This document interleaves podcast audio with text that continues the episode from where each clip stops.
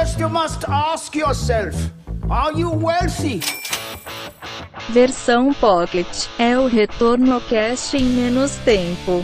Olá, investidores e investidoras, sejam bem-vindos a mais um Retorno Cast Pocket. Meu nome é Luiz Felipe Vieira, juntamente com Felipe Medeiros, para falarmos de um tema muito atual. Felipe, a quantidade de gente que tem me perguntado sobre uma situação específica foi bem intenso aqui né, nesse último mês, principalmente por conta da queda do dólar aí no mercado. Por quê? Há algum tempo a gente já fala sobre a necessidade de diversificação internacional. E na diversificação internacional, uma das temáticas é o quanto dessa diversificação eu dolarizo do meu portfólio e o quanto eu mantenho com rede cambial. Aí o dólar cai, impacta sensivelmente as posições dolarizadas, né? Aí vem a pergunta: será que eu tiro esse meu investimento dolarizado agora é porque ele não está me trazendo resultado? E vem uma sequência de perguntas para a gente responder aqui no, nesse nosso bate-bola aqui rápido, mais veloz aqui do Pocket, que é o dólar, ele tem a função de ganho de capital no portfólio ou de proteção de portfólio? Tá aí um tema interessante para a gente debater, hein? É, eu acho assim, moeda por si só, ela tem muito mais função de proteção, né, de, principalmente de poder de compra quando você está falando de uma moeda forte, que nem o dólar, né? É, agora, um portfólio do, dolarizado, ou seja, com ativos em dólar, aí ele pode ter um sentido de ganho também. Mas eu acho que a função toda, e aí é que tá, que entra nessa questão aí que você recebeu, Luiz, é essa questão de uma hora vai ter um lado perdendo da carteira. E a gente fica naquela tentação de, não, eu não quero ter nenhum lado perdendo, quero estar tá ganhando em todos. E se você tá ganhando em todos, a gente já falou isso algumas vezes aqui, quer dizer que você não tem uma carteira diversificada, você tem uma carteira que todos os ativos vão para a mesma direção. Então, é, do ponto de vista de redução de risco, não faz sentido, né? É, e a, até uma coisa que eu costumo falar, né? Sempre é, tentando usar uma didática mais lúdica do dia a dia que funciona nessas situações. O investidor, ele tenta ao máximo prever o futuro, né? Ele quer prever o futuro. A gente tem meio que essa necessidade, né? Ah, se eu tivesse uma bola de cristal.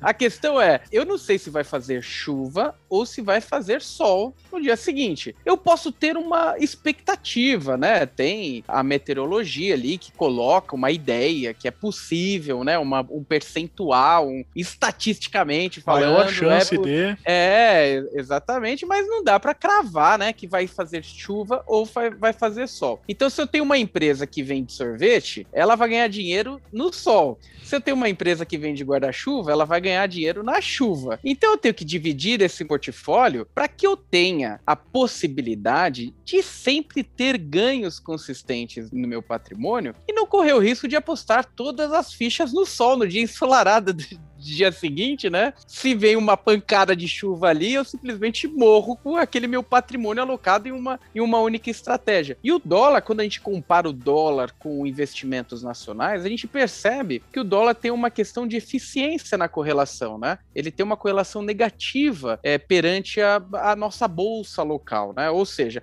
na maioria das vezes que a nossa bolsa sobe, o dólar cai e vice-versa, né? Isso aí também acontece. Consequentemente, quando eu somo esses dois riscos, eu consigo reduzir o risco da carteira, né? Eu tiro volatilidade quando eu somo esses dois riscos maiores. Então, é, essa questão da moeda fazer o sentido muito mais protetivo do que um ganho é, real ali da estrutura, eu vou buscar ganho no dólar, na verdade você tem que tomar muito cuidado, né? Mas sem dúvida nenhuma, ter um portfólio em moeda forte e não se preocupar com as oscilações do curto prazo se a sua carteira estiver bem montada, é a melhor estratégia para longo prazo, né? Com certeza, eu acho que o ponto é esse mesmo, Luiz, o longo prazo que assim, por um fato de diversificação regional, já é interessante você ter ativos em outros países, Estados Unidos, Europa, China, Ásia, sei lá, em geral, é, já é interessante por si só. Porque não quer dizer que o Brasil vai entrar em crise, que o mundo inteiro vai entrar em crise. É aquela questão de você diversificar mesmo, não colocar todos os ovos na cesta, mesma cesta e assim por diante. Mas ter é, o dinheiro em dólar, como o Luiz estava colocando, que é uma moeda forte, é, faz muito sentido por conta desse efeito mesmo, né? Por exemplo, se a gente imaginar que a gente vai ter uma nova crise, né, logo depois aqui, terminou a pandemia, vai vir uma próxima crise ali na frente, de qualquer que seja o motivo. A gente sabe, quando tem uma crise mundial, por onde que o dinheiro corre? Vai correr de novo para os Estados Unidos e tal, vai valorizar o dólar, desvalorizar o real e assim por diante. Então, é aquela coisa, você está protegendo o seu patrimônio hoje, colocando seu dinheiro numa moeda forte. Se você concentra todo o seu dinheiro em real, que é uma moeda fraca, a gente vê o que aconteceu, né? Então, é, falando até aqui de experiência pessoal mesmo, né? Um pouco antes da, da pandemia, eu não tava com uma carteira muito lá dolarizada. O pouco que eu tinha de ativos internacionais era o que os, os próprios gestores dos fundos que eu tenho alocavam de capital lá fora. E eu tinha, né? Eu, na verdade, tenho um receio de que vai estourar uma bolha lá fora há algum tempo, né? Porque né, o Fed vem injetando dinheiro infinito há um bom tempo aí, mas isso não vem ao caso, né? Então eu ficava com receio de aumentar muito minha posição lá fora e me mantinha um pouco mais concentrado no Brasil, acreditando que iam vir reformas, que aconteceu um monte de coisas positivas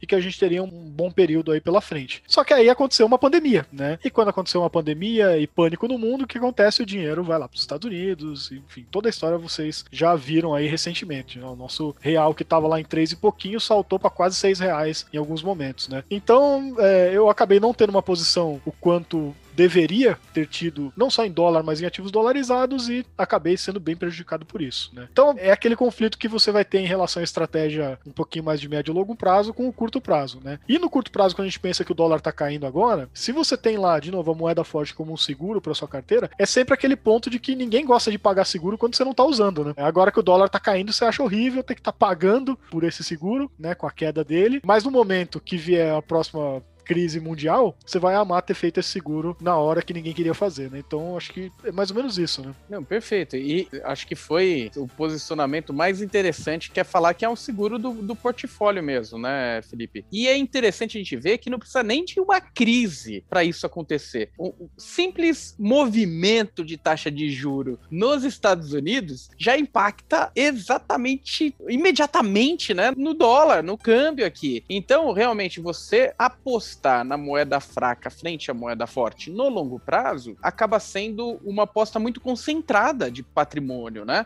Então, por isso que é importante que parte do seu patrimônio sim esteja moeda forte. Pode até ser outra moeda, só que é mais difícil você encontrar veículos, por exemplo, em euro, né? É mais fácil você encontrar veículos dolarizados e eu acho que é o, a moeda mais importante ali para você fazer uma alocação de exposição cambial aí é, para o seu portfólio, né? Logicamente, quando a gente fala de exposição, é importante você revisitar os seus propósitos, seus objetivos, se é curto, se é longo prazo. Cuidado com essa necessidade de ganho de dinheiro de capital no curto prazo, porque muitas vezes você acaba assumindo riscos mais concentrados e perdendo aquela ciência, né? Aquela estrutura de longo prazo do teu portfólio com o propósito de tentar ganhar né, o melhor movimento no curto prazo. Então toma cuidado com isso, porque a gente sabe que um drawdown de carteira, uma vez que você concentra o seu, seu portfólio, pode machucar bastante e a recuperação é longa, viu? É. E assim, né, tem a possibilidade de você fazer investimentos lá fora, né, por exemplo, com fundos que tem hedge cambial, né, ou seja, você tem só a variação lá do, do ativo final, por exemplo, um fundo que investe em ações, então só a variação das ações lá fora, e você é, se protege aí, você não vai sentir os efeitos efeitos da valorização cambial. Mas primeiro que assim, para você ter, fazer essa proteção, você tem um custo, né? Então vai diminuir um pouquinho o retorno do seu investimento. E segundo e mais importante que nesse contexto do que a gente está falando, quando você tira o efeito do câmbio, você está tirando uma variável muito importante de diversificação, que é a descorrelação do câmbio com os ativos locais que o Luiz estava dizendo, né? É, então, se, por exemplo, de novo, né, vai ter uma, uma, crise mundial lá, aí vai cair as bolsas do mundo todo, vai cair as ações dos Estados Unidos, vai cair as ações no Brasil. Só que o dólar vai se valorizar em relação ao nosso real real. Então aí você estaria de alguma forma protegido, pelo menos em parte, né, dos efeitos negativos da crise mundial. Enquanto se você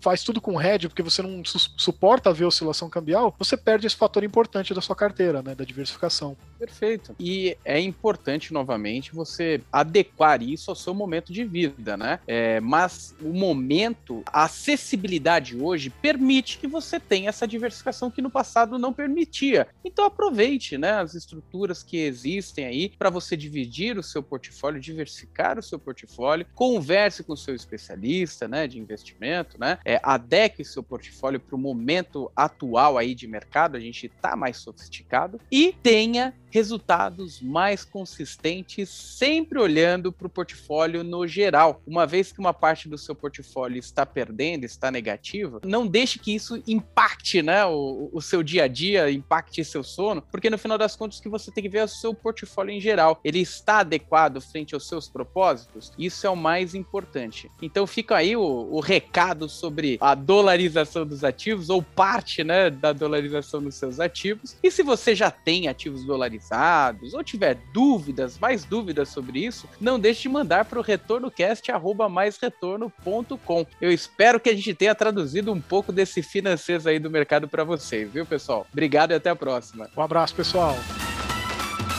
Você ouviu Retorno Cast Pocket.